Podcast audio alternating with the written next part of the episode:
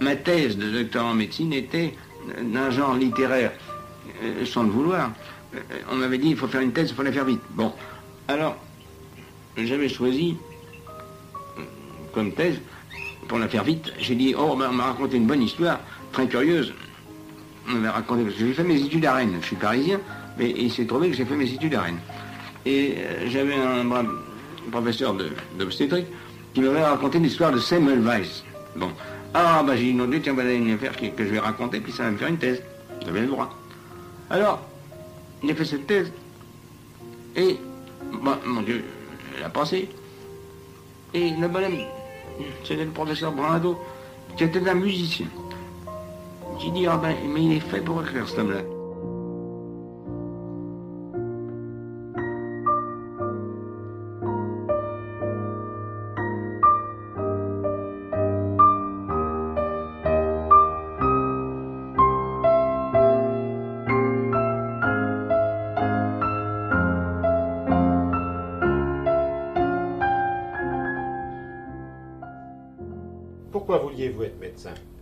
Ah ben ça c'est simplement, j'ai la vocation. par respect de la vie humaine, par pitié pour les hommes euh Non, pour faire quelque chose euh, de médical, ça me faisait plaisir. Ça m'a fait longtemps plaisir.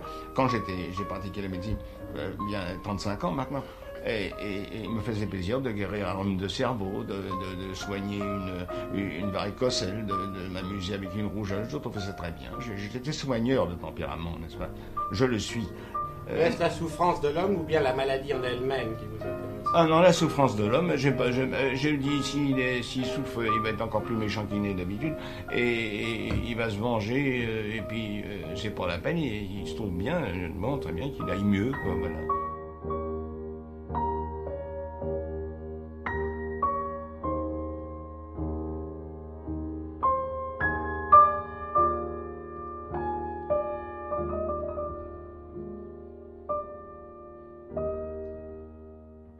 Nous nous retrouvons aujourd'hui pour le second volet de cet épisode consacré à la thèse médicale de Louis Détouche.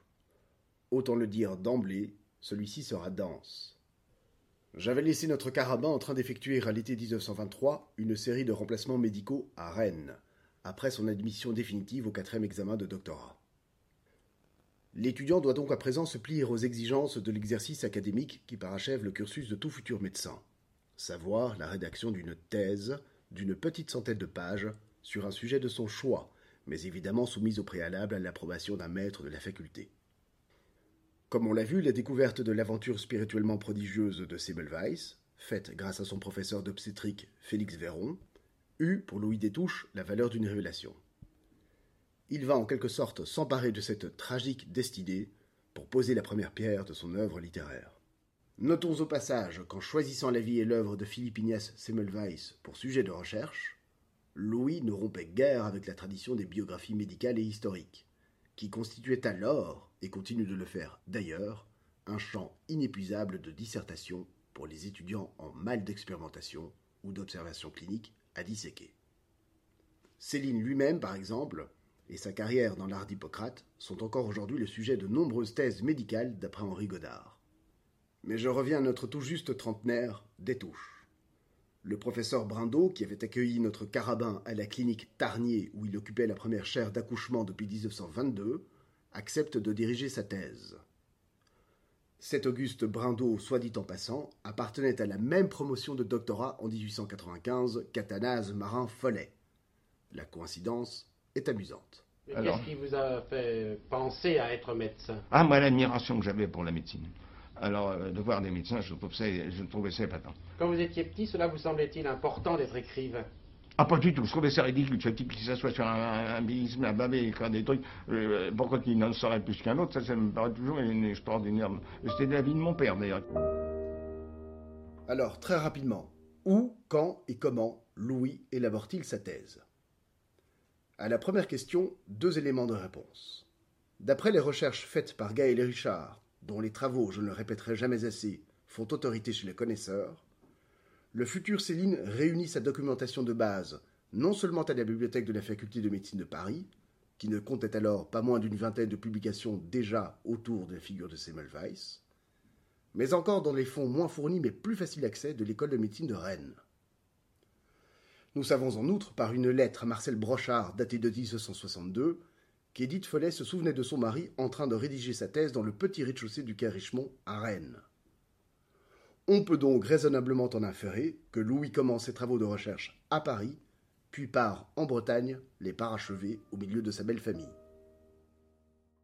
Quand le futur Céline entame-t-il la rédaction de son Semmelweis Nous avions vu dans le premier volet de cette émission qu'il avait brièvement travaillé à l'Institut Pasteur au mois de novembre 1923 sous la houlette de Serge Metalnikov. J'imagine donc que ce n'est qu'à l'issue de ce stage en décembre de cette année 1923 que Louis commence à prendre quelques premières notes dans la bibliothèque de la faculté de Paris, puis part s'installer à Rennes pour mettre au propre son manuscrit définitif. Monsieur Richard a trouvé dans le registre des dépôts de thèse que Louis présente finalement son manuscrit à la faculté de médecine de Paris exactement le 14 février 1924, en indiquant l'adresse de ses parents à Paris comme résidence, et celle de son ami Francis Vared comme témoin officiel du dépôt. Je dois par conséquent corriger une erreur de détail que j'ai commise en toute fin du premier volet de cette émission. J'avais en effet un peu trop vite conclu que la rédaction de cette thèse avait occupé les cinq premiers mois de l'année 1924. C'est manifestement faux. On tournerait plutôt autour de deux mois et demi tout au plus, ce qui ne laisse pas de m'impressionner personnellement. Cela étant, Céline lui-même semble confirmer cette rapidité d'exécution quand il dit au micro de Jacques Daribaud et Jean Guénaud en 1950, je le cite, On m'avait dit il faut faire une thèse, il faut la faire vite.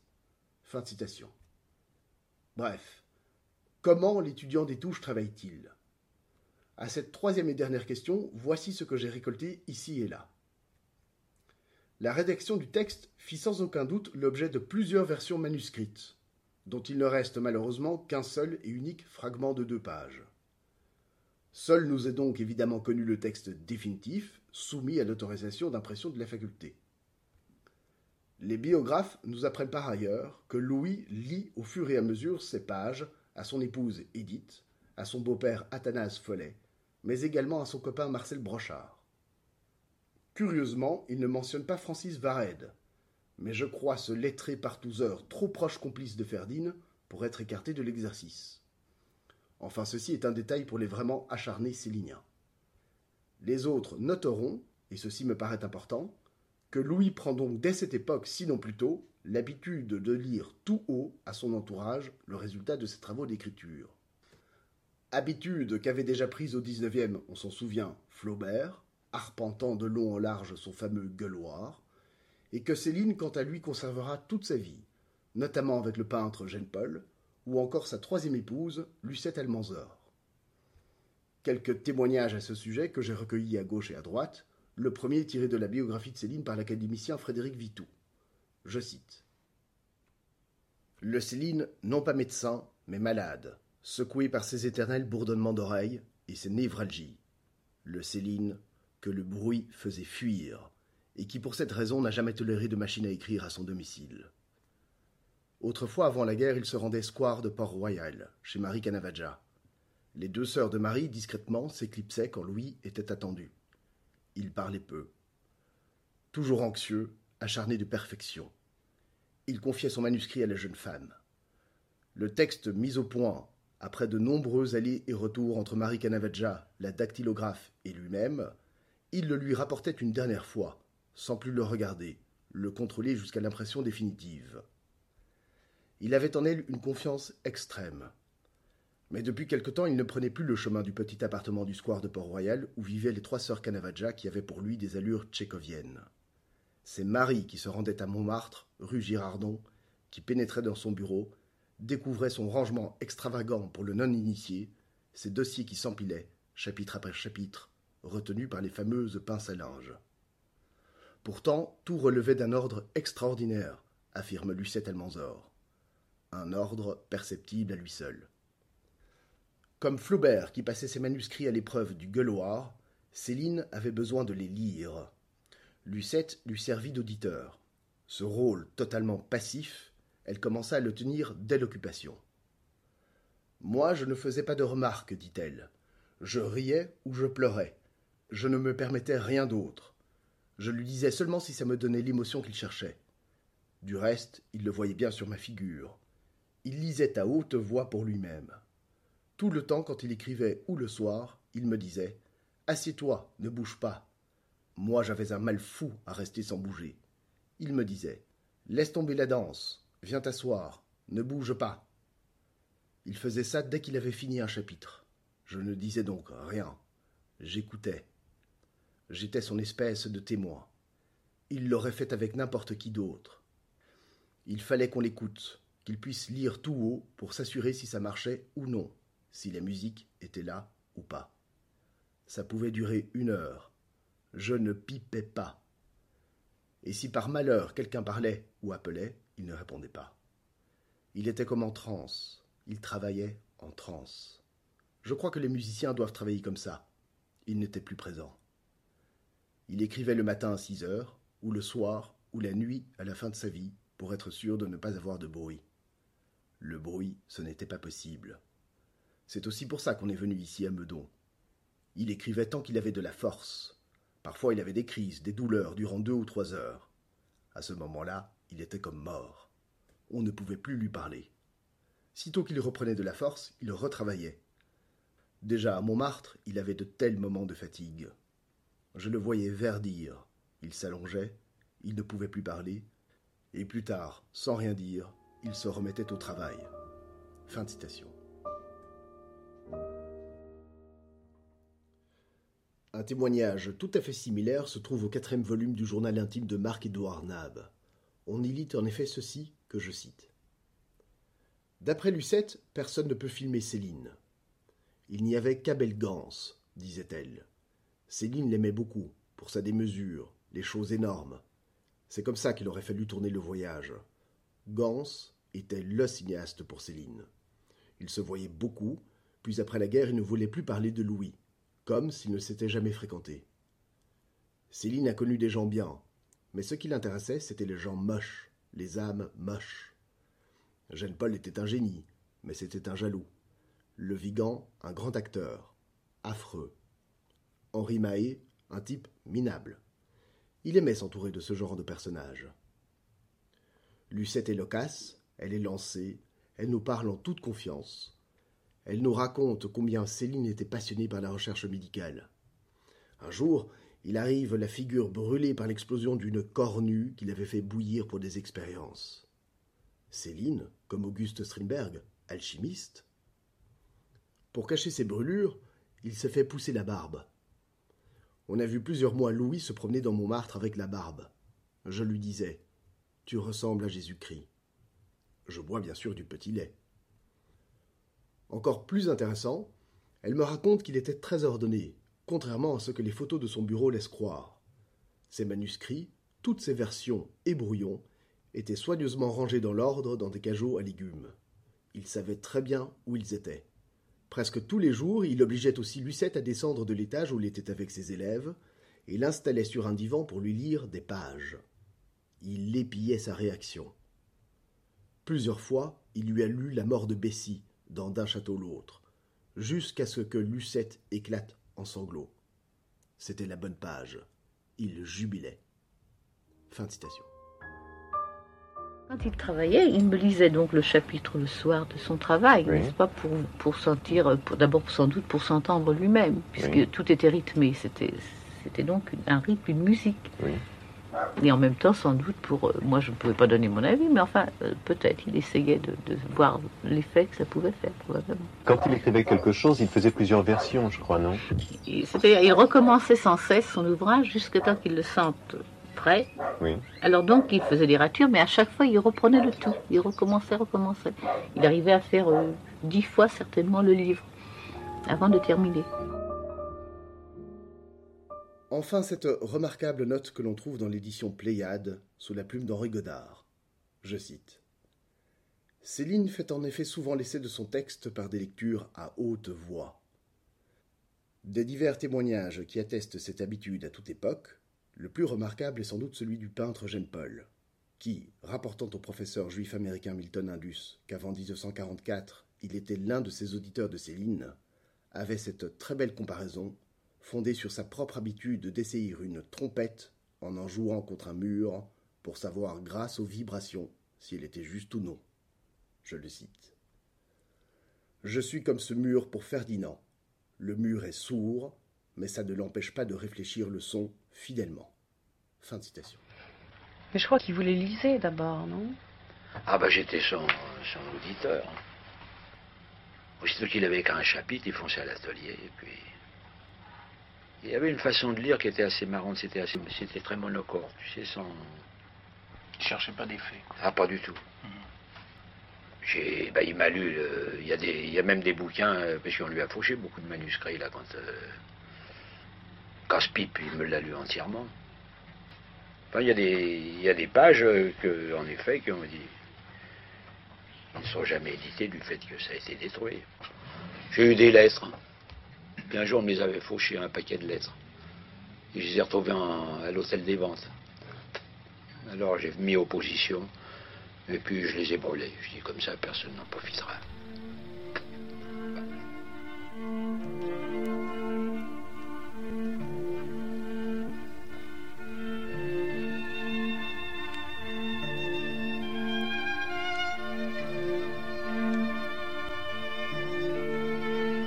Voici la terrible histoire de Philippe Ignace Semmelweis. J'aurais pu la reprendre au début, la fignoler, la rendre plus alerte. C'était facile, j'ai pas voulu. Je la donne donc pour ce qu'elle vaut. Thèse de médecine à Paris, 1924. Une fois lancé dans l'écriture de sa thèse, nous explique François Gibault, Louis se prit d'affection pour l'homme qu'il avait choisi de ressusciter, et dont les théories scientifiques et les idées généreuses s'étaient heurtées à l'ignorance et à l'imbécilité de ses contemporains. Louis découvrit ainsi au travers du destin tragique et solitaire de Semmelweis la toute-puissance de la bêtise et de la méchanceté. Il s'identifia certainement à son modèle en disant de Semmelweis comme il aurait pu dire de lui-même il voulut enfoncer toutes les portes rebelles, il s'y blessa cruellement. Et sans doute était-il encore plus près de la vérité lorsqu'il écrivit Où Semmelweis s'est brisé, il fait peu de doute que la plupart d'entre nous auraient réussi par simple prudence, par d'élémentaires délicatesses. Il n'avait pas, ou négligeait, semble-t-il, le sens indispensable des lois futiles de son époque, de toutes les époques d'ailleurs, hors desquelles la bêtise est une force indomptable. Humainement, c'était un maladroit. Fin de citation. Louis ajoute encore comme s'il avait écrit dans un miroir Si ces vérités n'étaient que trop urgentes, cependant il était puéril de les proclamer sous cette forme intolérable. Fin citation. Louis dédia sa thèse en premier au professeur Brindot, ensuite, selon l'usage, aux autres membres de son jury, à son beau-père, au professeur juif Selskar Goun de la Fondation Rockefeller, avec l'expression de sa profonde gratitude, et à M. Henri Maréchal, chef de clinique à la faculté de médecine de Paris. C'est devant eux qu'il soutint sa thèse le 1er mai 1924, et ce sont eux qui lui décernèrent une mention très bien, ainsi qu'un renvoi à la commission des prix de thèse. Cette commission lui attribua une médaille de bronze le 22 janvier 1925 suivant. La thèse de Louis fut assez bien accueillie par le monde médical, qui s'apitoya sur le sort cruel de Semmelweis, martyr de la science moderne.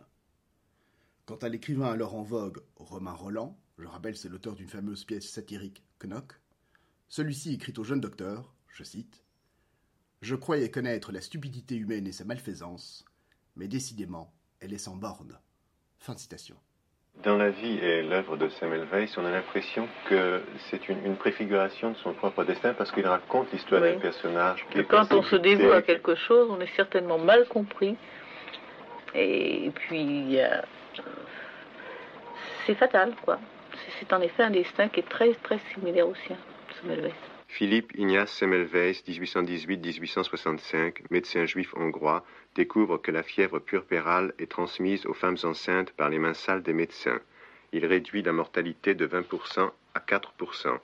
Lavez-vous les mains, demande Semmelweis à ses patrons. Chassé et persécuté, il meurt fou. En somme, il était tout seul. Absolument seul. Il s'était arrangé pour ça aussi.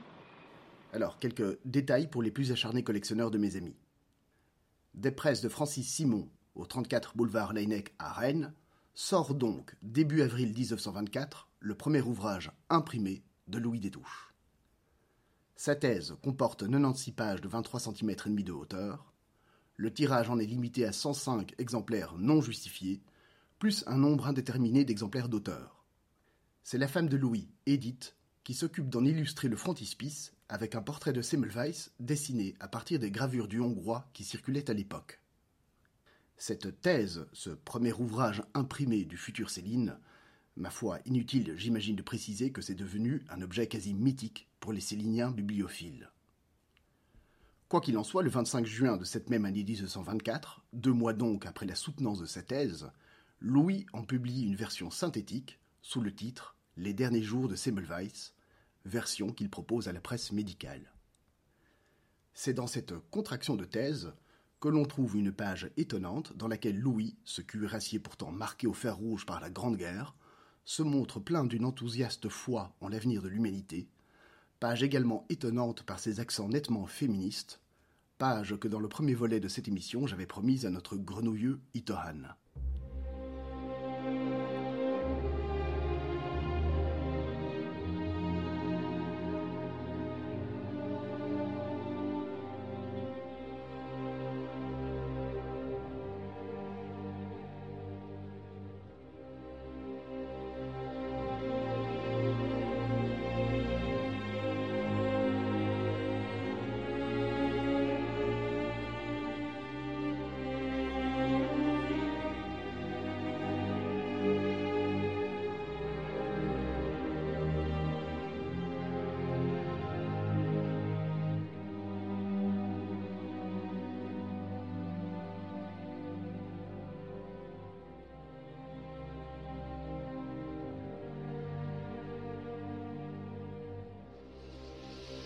Les âges de l'humanité s'accomplissent sans doute avec une majesté cruelle et redoutable, mais ils s'en vont vers la lumière.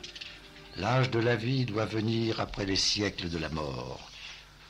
Ce que Semmelweis n'a pu réussir parce qu'il n'était pas assez concis et plus passionné que puissant, Pasteur, reprenant le même flambeau, a vaincu les ténèbres et rempli la tâche écrasante pour un autre.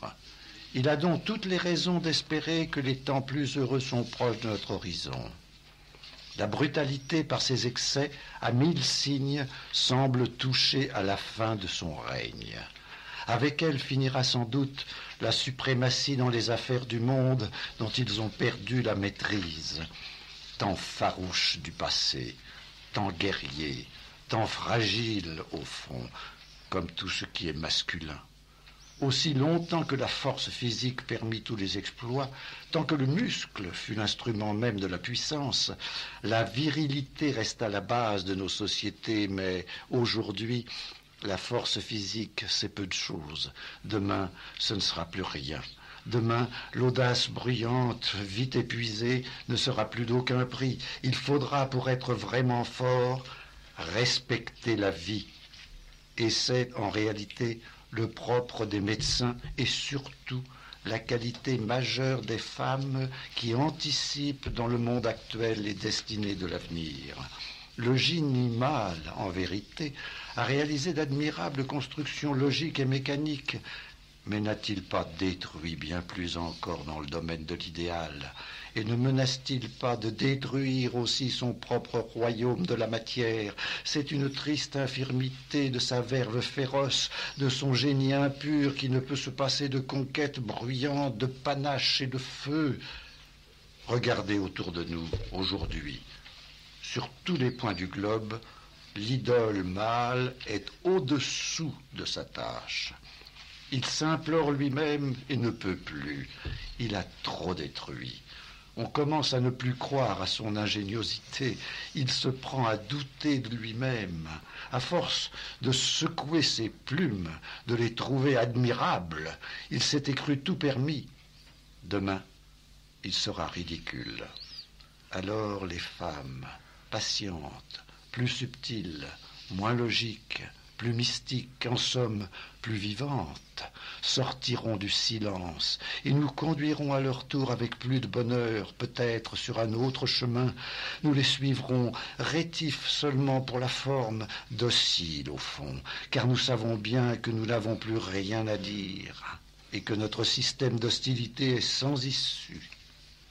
Monsieur le professeur Chauffard, en nous faisant l'honneur d'argumenter notre thèse, remarquait avec beaucoup de justesse qu'à l'origine de chaque découverte, il y avait toujours deux ou trois martyrs.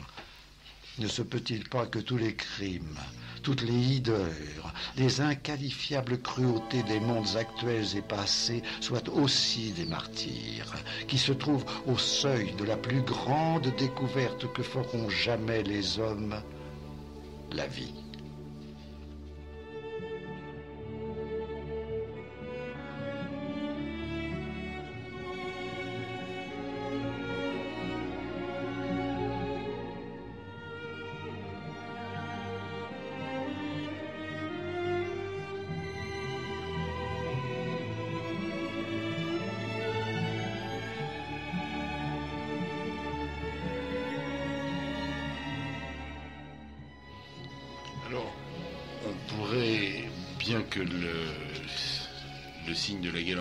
Justement la, domination de ce monde viril euh, en train de disparaître, demander à Nicole Debris quelle est sa réaction de, femme, justement. Oui, j'avais, trouvé essentiel euh, ce texte de Céline, qui est vraiment un manifeste et qui correspond à ce que dit Céline quand il dit Je suis du parti de la vie.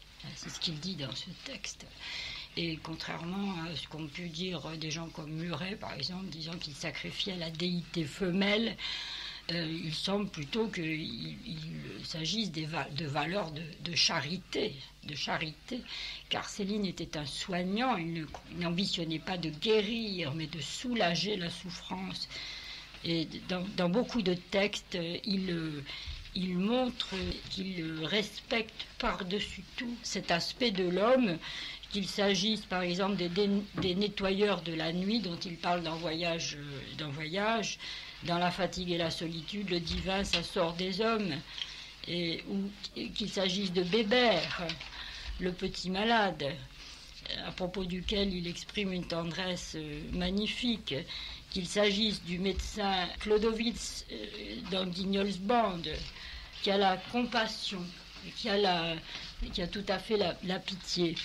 Et Karl Epting, en 1944, avait quand même euh, indiqué dans un article magnifique que euh, c'est vraiment euh, derrière la rigueur im- implacable de l'analyse se dissimule une ultime compassion. Le mot compassion est tout à fait un mot essentiel quand il s'agit de Louis-Ferdinand Céline. Toute sa vie tourne autour de la compassion. La prévention du mal, le soin, le soulagement, tout n'est que compassion chez Ferdinand, c'est c'est Louis-Ferdinand, même si cette compassion est accompagnée par des cris de colère et des éclats de voix. Mais c'est la compassion.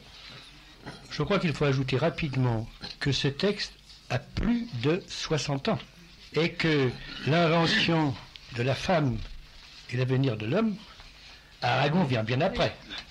Voilà, c'est- très intéressant de montrer le- le rôle de prophète de Céline. Oui, il a été écrit en 1924, ce texte, et 20 ans plus tard, Céline redira la même chose lorsqu'il écrit à Parase Ce qui manque à l'homme, c'est être sensible. C'est une brute, il ne sent rien. C'est la brutalité que j'ai en horreur, en horreur absolue. Je suis médecin à cet égard plus que tout. Tant pis pour moi. Oui, ju- juste, je voulais ajouter une chose, c'est que c'est là où, s'articule l'œuvre littéraire et les, les polémiques de Céline, euh, car c'est cette pitié qui va l'inciter, qui va faire de lui un polémiste. Absolument. c'est cette pitié qui va faire qu'il C'est un homme en colère. Et, et ça, ça n'est pas de l'agressivité, Non, non, absolument. euh, c'est euh, le sentiment de la faiblesse qui fait qu'il hurle. C'est un homme de compassion qui est continuellement en colère, irrité, et qui quelquefois se laisse aller, enfin ne, ne se retient plus. Et, et le mot de- que vient de prononcer euh, Pierre Meunier, la colère, oui, c'est exactement ça. On en fait un, un- un homme de haine. Ce n'est pas du tout un homme de haine, c'est un homme de colère. Il faut ne pas l'avoir lu pour croire euh, que ce soit autre chose qu'un homme de colère. Il y a beaucoup de gens qui n'ont pas lu. Il y a beaucoup de gens qui ne sont pas Si vous lus. permettez, j'ajouterai un tout petit mot.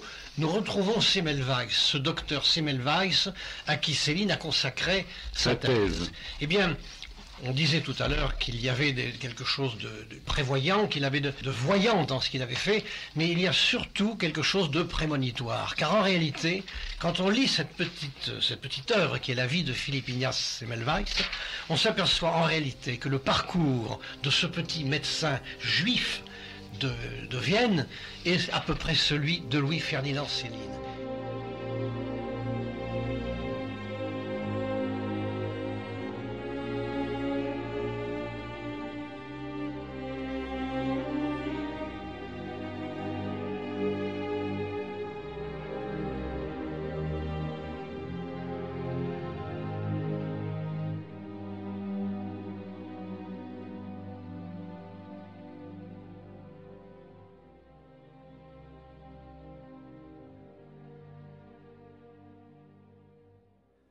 Notons enfin que le spécialiste de Semmelweis, qui était alors le docteur hongrois Tiberius de Giori, en lisant cet opuscule, quoiqu'il en louât la noblesse et la chaleur de l'écriture, devait quand même en dénoncer les approximations, les erreurs de date, et j'insiste sur ce point, cette façon déjà d'exagérer les détails dans un sens toujours pathétique ou tragique.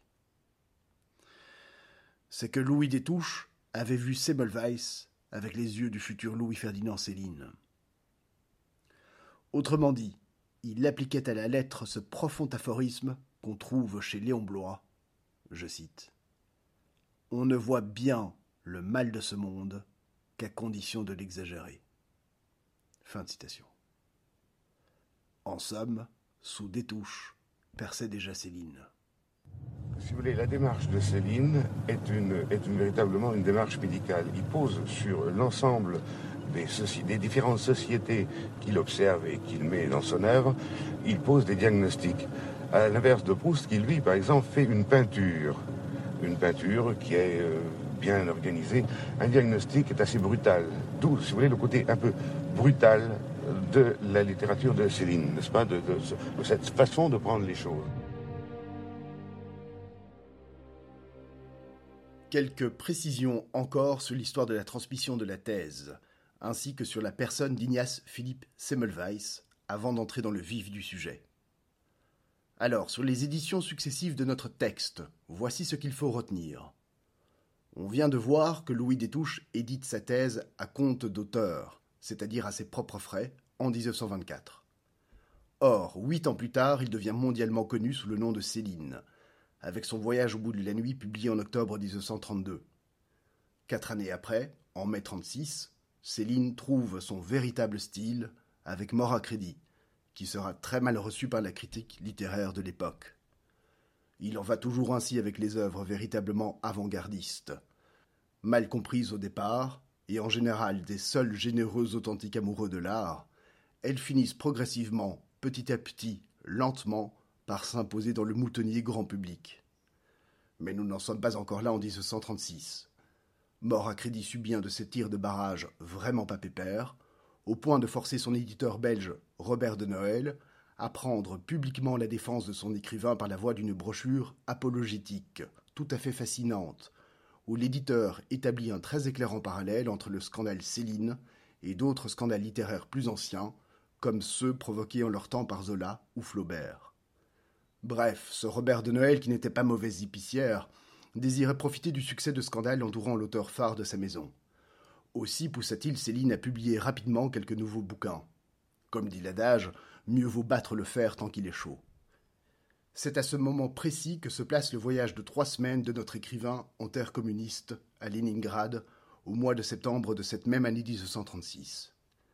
L'extraordinaire pamphlet que Céline rédige alors, mais à culpa, objet de ma toute première émission, est évidemment trop court pour que De Noël puisse en tirer un livre. Céline lui suggère dès lors d'y adjoindre sa thèse médicale sur Semmelweis, et le tour serait joué. C'est ainsi que le 28 décembre 1936 étaient publiés conjointement ces deux textes, formant ainsi à mon avis un fort heureux diptyque, mais ceci est trop pointu pour être approfondi maintenant. Je me dois toutefois de signaler que pour cette première édition commerciale, Céline a cru bon de remplacer le texte de sa première préface, celle qu'il avait donc rédigée pour la défense de sa thèse en mai 1924, par une nouvelle préface, nettement plus courte, au style cette fois, si j'ose dire, tout à fait célinien, que ce soit par la présence de nombreuses interjections, de mots argotiques comme le joli affur, A-F-U-R, qui désigne tout type de gain, d'intérêt, de profit, ou enfin par cette fameuse phrase de conclusion, sous cette forme aphoristique si familière au lecteur de Voyage au bout de la nuit. Lisons cette préface. Voici la terrible histoire de Philippe Ignace Semmelweis. Elle peut sembler un peu aride, rebutée au premier abord, mais le lecteur intrépide sera bien vite récompensé. Elle vaut la peine et l'effort. Semmelweis nous démontre le danger de vouloir trop de bien aux hommes. C'est une vieille leçon toujours jeune. Supposez qu'aujourd'hui, de même, il survienne un autre innocent qui se mette à guérir le cancer. Il ne sait pas quel genre de musique on lui ferait tout de suite danser. Ça serait vraiment phénoménal. Ah, qu'il redouble de prudence. Ah, il vaut mieux qu'il soit prévenu qu'il se tienne vachement à carreau. Ah, il aurait bien plus d'affure à s'engager immédiatement dans une légion étrangère. Rien n'est gratuit en ce bas monde. Tout s'expie. Le bien comme le mal se paie tôt ou tard. Le bien, c'est beaucoup plus cher, forcément. Quoi qu'il en soit, la vie et l'œuvre de Philippe Inès Semmelweis, c'est le titre originel de cette thèse, aujourd'hui abrégée en Semmelweis tout court, est depuis quelques années rééditée, avec des corrections mineures, dans la collection L'Imaginaire chez Gallimard. Jean-Pierre Dauphin et Henri Godard ont eu l'heureuse initiative d'y rétablir également, entre autres importants détails, la préface originelle, celle que l'étudiant des touches avait composée en 1924 pour justifier le sujet de sa thèse aux yeux de son jury, et que, je répète, Céline avait laissé tomber dans l'édition commerciale de 1936. Ce petit texte qu'on entendra dans un instant, s'il est archi-classique de facture pour le style, annonce toutefois déjà le futur auteur de Voyage au bout de la nuit et de Bagatelle pour un massacre sous au moins deux aspects. D'abord, l'étudiant des touches ancre sa préface dans l'actualité des années 1920-1925, en déclarant vouloir défendre la profession des médecins contre les attaques des folliculaires, c'est-à-dire des écrivains qui la visaient alors, que l'on pense par exemple à la pièce satirique de Jules Romain, Knock, qui triomphe pour la première fois quelques mois plus tôt, en décembre 1923, ou encore au célèbre roman de Léon Daudet, Les Morticoles, paru en 1894. Les Morticoles, ceux qui étymologiquement cultivent la mort, désignent bien entendu les médecins, que Louis Daudet brocarde violemment dans son bouquin, et que Détouche entend défendre dans sa thèse par le biais de la figure de Semmelweis. Ceci pour le côté déjà polémiste chez notre étudiant, qui prendra bien entendu une toute autre dimension chez l'écrivain. Ensuite, on trouve déjà dans cette courte préface ce qui caractérisera nettement l'auteur de Voyage au bout de la nuit, ce sens des formules qui vous percutent et agrippent la réflexion. Que mon auditeur en juge plutôt. Dans ce moment où notre profession paraît subir, avec une belle indulgence d'ailleurs, un renouveau d'agacerie de la part d'un certain nombre de flatteurs publics, folliculaires zélés, issus de la littérature romanesque aussi bien que du théâtre. Au moment où chaque profane, pourvu qu'il en ait la facilité et quelques papiers devant lui, prétend dévoiler toutes nos tares et se porte aisément garant de notre blâmable mentalité, il nous a été agréable de consacrer notre thèse de doctorat à la vie et à l'œuvre d'un grand médecin. Si nous nous sommes arrêtés sur Philippe Ignace Semmelweis, c'est que la pensée médicale, si belle, si généreuse, la seule pensée vraiment humaine qu'il soit peut-être au monde, s'est illustrée très lisiblement dans chaque page de son existence. Nous n'avons atténué la vérité sur aucun point, même les plus pénibles à notre amour-propre professionnel. Pas une hostilité médicale, pas une inertie dont nous ayons fait grâce. Implacable pour nos erreurs et nos sottises, nous l'avons été franchement, bien au-delà de ce qu'il eût été possible à un profane. C'est par là même que nous avons voulu démontrer à ces faciles satiristes qui croient nous fustiger qu'un talent ne saurait suppléer à une formation professionnelle et que ceux qui ne sont pas médecins s'attaquent encore à de méprisables vétilles alors qu'ils croient déchirer l'âme de notre profession. On a dit qu'il se passait des choses épouvantables dans notre caverne. Il s'y passe encore bien d'autres choses qu'il faut être médecin pour voir et comprendre. D'ailleurs, avons-nous à nous défendre qu'il nous suffise de demander à d'autres sectes professionnelles de produire des exemples humains aussi sincères, aussi lumineux que celui de Philippe Ignace Semmelweis. Quant à répondre point par point aux arguments qui paraissent tous décisifs à nos détracteurs, il faut y renoncer, car nous ne parlons pas le même langage. Le monde ne dure que par l'ivresse généreuse de la santé, une des forces magnifiques de la jeunesse, qui compte aussi l'ingratitude et l'insolence. L'heure trop triste vient toujours où le bonheur, cette confiance absurde et superbe dans la vie, fait place à la vérité dans le cœur humain. Parmi tous nos frères, n'est-ce point notre rôle de regarder en face cette terrible vérité le plus utilement le plus sagement. Et c'est peut-être cette calme intimité avec leurs plus grands secrets que l'orgueil des hommes nous pardonne le moins.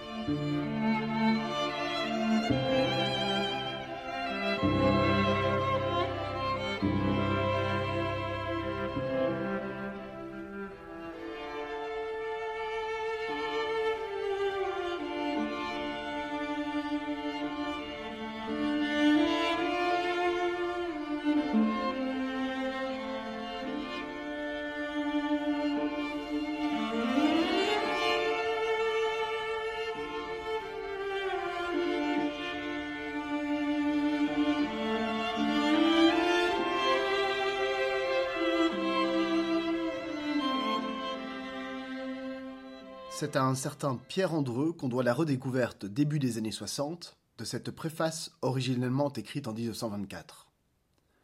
Ce Pierre Andreu fera par la même occasion une autre découverte, à mes yeux tout à fait passionnante. Je lui laisse la parole. Pierre Andreu, vous avez découvert cette préface inédite à Semmelweis. C'est un document vraiment très précieux.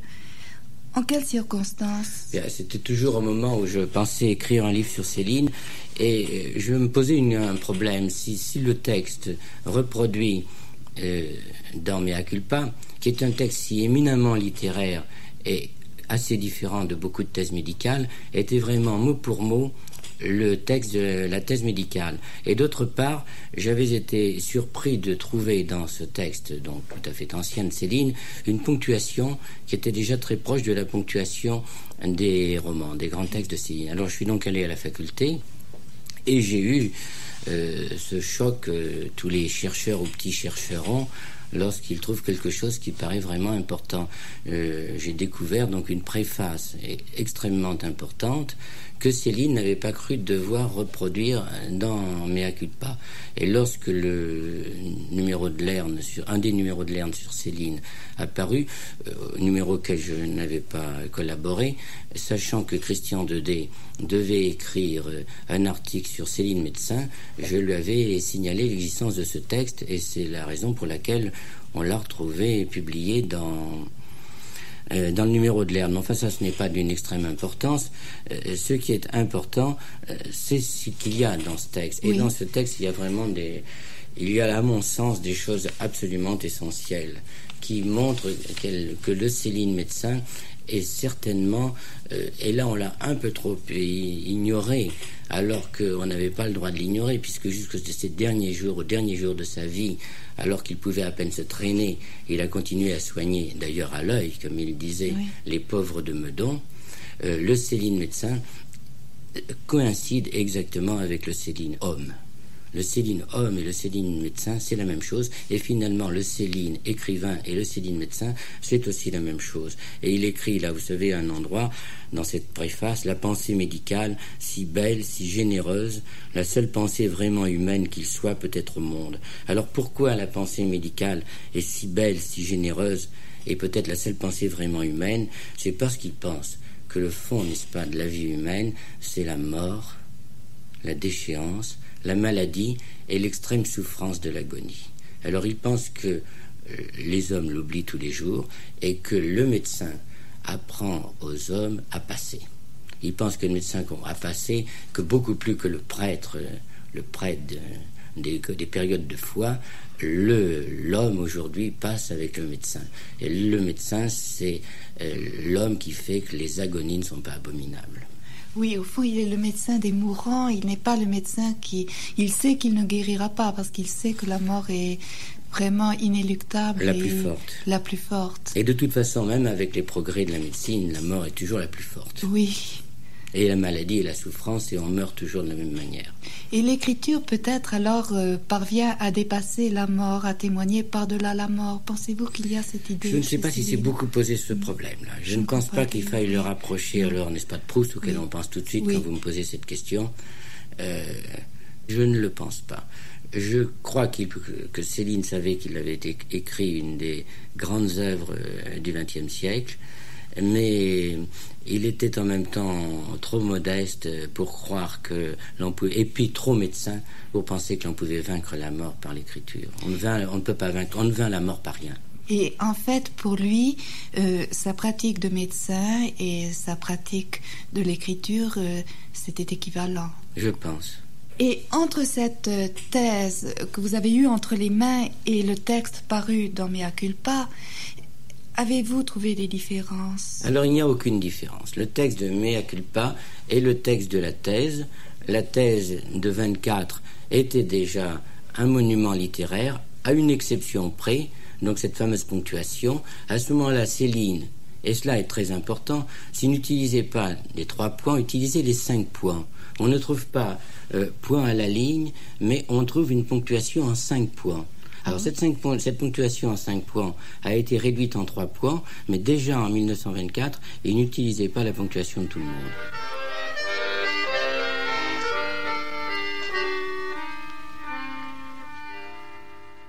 Déjà en 1924, il n'utilisait pas la même ponctuation que tout le monde. C'est à ce genre de détails qu'on peut mieux cerner la Genèse, le cheminement d'un authentique créateur. L'étudiant des touches avait déjà cette curieuse idée de vouloir travailler sur la ponctuation classique. On sait comment il la métamorphosera définitivement à partir de mort à crédit, en lui assignant dorénavant un rôle tout à fait comparable aux soupirs, pauses et autres demi-soupirs usuels dans les partitions des musiciens.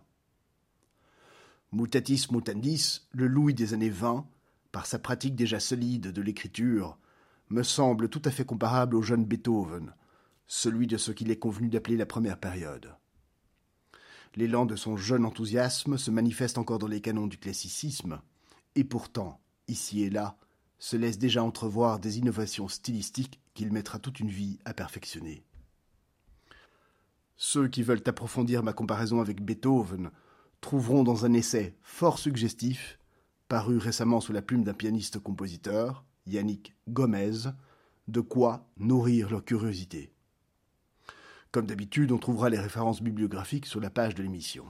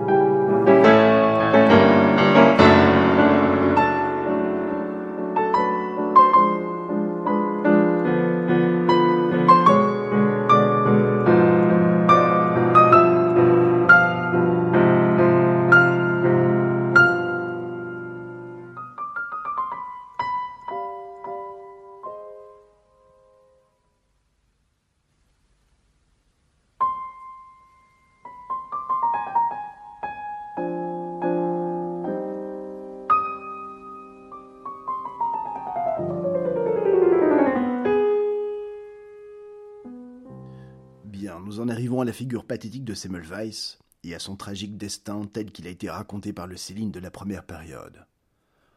Pour paraphraser un autre médecin célèbre de Meudon, François Rabelais, essayons de tirer quelques substantifiques moelles de notre présente estude. Les faits biographiques d'abord. Quatrième fils d'une famille d'épiciers qui comptera huit enfants au total, Ignace Philippe Semmelweis naît à Buda, en Hongrie, en juillet 1818. Il fait ses études au lycée de Pest, puis quitte Budapest pour entamer le droit qu'il abandonne très vite, puis la médecine, à Vienne. Reçu docteur en médecine au printemps 1844, et intéressé comme beaucoup de médecins du XIXe siècle par la botanique, il soutient une thèse d'une douzaine de pages intitulée La vie des plantes.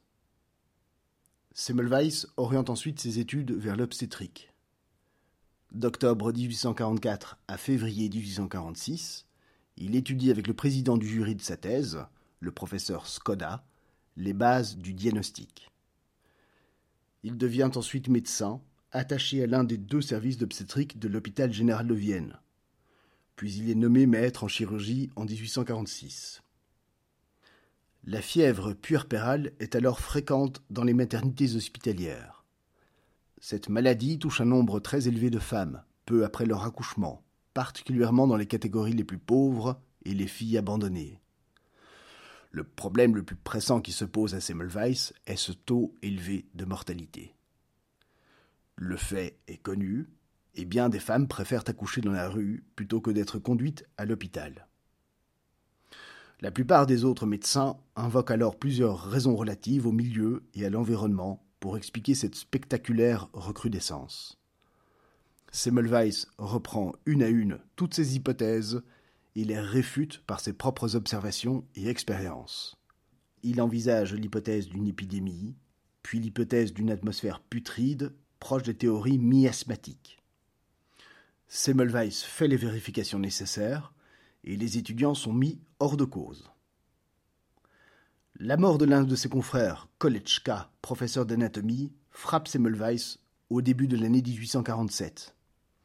Kolechka est décédé d'une infection après s'être blessé accidentellement au doigt avec le scalpel de l'un de ses étudiants, au cours de la dissection d'un cadavre. Semmelweis comprend que la matière cadavérique introduite par le scalpel dans le sang de Kolechka a causé sa mort. La maladie de ce dernier et celle des femmes de son service évoluant de la même façon, Semmelweis en conclut que, je cite, lui, ses confrères et les étudiants en médecine avaient été les vecteurs de l'élément responsable de l'infection. Il prescrit alors à tous les étudiants en médecine de se laver les mains avec une solution de chlorure de chaux avant d'examiner les patientes, bien que cette mesure ne corresponde à aucune exigence scientifique à l'époque. Dans le mois qui suit l'application de cette mesure, la mortalité s'effondre. Semmelweis étend alors ses procédures de désinfection à toute personne ayant été au contact d'une malade, d'instruments de chirurgie ou de pansement, et ordonne l'isolement des femmes malades. La mortalité devient presque nulle, alors que les statistiques restent stables dans le second service. Il conclut que c'est une substance cadavérique inconnue qui provoque la fièvre puerpérale. Je le cite. Je maintiens que la fièvre puerpérale est produite par l'infection apportée chez la femme par une matière organique animale décomposée. Ce n'est pas une maladie spécifique, c'est une pyohémie, une infection du sang, et le porteur de cette matière en décomposition, c'est la main, le doigt, les draps, les éponges, dit-il dans son étiologie en 1861. La prophylaxie étonnée, Semmelweis invente l'asepsie. Malgré un résultat aussi spectaculaire que probant, la découverte ne connaît pas le succès qu'on pouvait supposer. Comme le souligne Détouche, je cite, on se demande le pourquoi de cette mesure. Elle ne répondait à rien dans l'esprit scientifique de l'époque. En 1848, Semmelweis étend l'usage de son protocole prophylactique en faisant nettoyer tous les instruments entrant en contact avec les parturiantes, et montre, grâce aux statistiques, qu'il a réussi à éliminer presque totalement la fièvre puerpérale de la salle d'hôpital. Bien que certains médecins étrangers et d'autres membres de l'école de Vienne aient été impressionnés par cette découverte, les articles et les communications qu'il consacre aux découvertes de Semmelweis n'arrivent pas à lui attirer un large soutien au sein de l'université. En mars 1849, il n'est pas renouvelé dans le service d'obstétrique auquel il appartient. Pour démontrer la validité de ses conclusions cliniques, il commence à pratiquer des expériences avec des animaux et finit par présenter lui-même sa découverte sous le titre Sur l'origine de la fièvre puerpérale à la communauté médicale de Vienne. Confronté à des difficultés financières, sans doute vexé et découragé, il quitte brusquement Vienne pour Pest, sans même avoir prévenu ses amis les plus proches. Ce départ brutal anéantit ses dernières chances de convaincre l'aristocratie médicale viennoise, alors qu'il bénéficie du soutien de partisans réputés et acquis à sa cause, tels que Rokitansky, Skoda ou Von Ebra, pour ne citer que les plus célèbres. En Hongrie, Semmelweis fait appliquer dans la maternité qu'il dirige désormais à Pest sa politique de lavage des mains et du matériel et y abaisse là aussi le taux de mortalité dû à la fièvre puerpérale. Ces idées sont bientôt acceptées dans toute la Hongrie, après qu'un décret gouvernemental ordonne que ces méthodes prophylactiques soient appliquées partout. Vienne, cependant, lui reste toujours hostile. En 1861, Semmelweis publie sa découverte presque quinze ans après les faits dans un livre, Die Äthiologie der Begriff und die Prophylaxis des Kindbettfiebers. Je le cite. Le devoir le plus noble de la médecine est de préserver la vie humaine des menaces. Et l'obstétrique est la branche de la médecine dans laquelle ce devoir est rempli de la façon la plus évidente. Mais malheureusement, le nombre de cas dans lesquels l'obstétricien accomplit de tels miracles, la possibilité de sauver une mère et son enfant, est vain en comparaison du nombre de victimes auprès desquelles l'aide est impossible à apporter. Ce côté obscur de l'obstétrique est la fièvre puerpérale. C'est ainsi que Semmelweis débute son œuvre majeure sur la fièvre puerpérale, avec un pessimisme radical qui sera peu goûté par la profession médicale.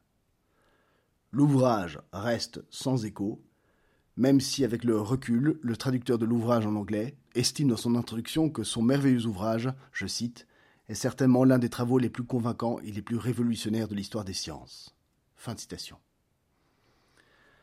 Un certain nombre de critiques défavorables parues à l'étranger ont amené ensuite Semmelweis à se déchaîner contre ses adversaires dans une série de lettres ouvertes, écrites dans les années 1861-1862, qui n'ont guère favorisé l'acceptation de ses idées. Sa vie se conclut tragiquement, traqué par ceux qu'il comptait sauver de la mort, Détesté par les étudiants, les médecins et les malades, Semmelweis perd la santé et la raison. Il est interné fin juillet 1865 dans un asile psychiatrique de Vienne, où il meurt deux semaines plus tard.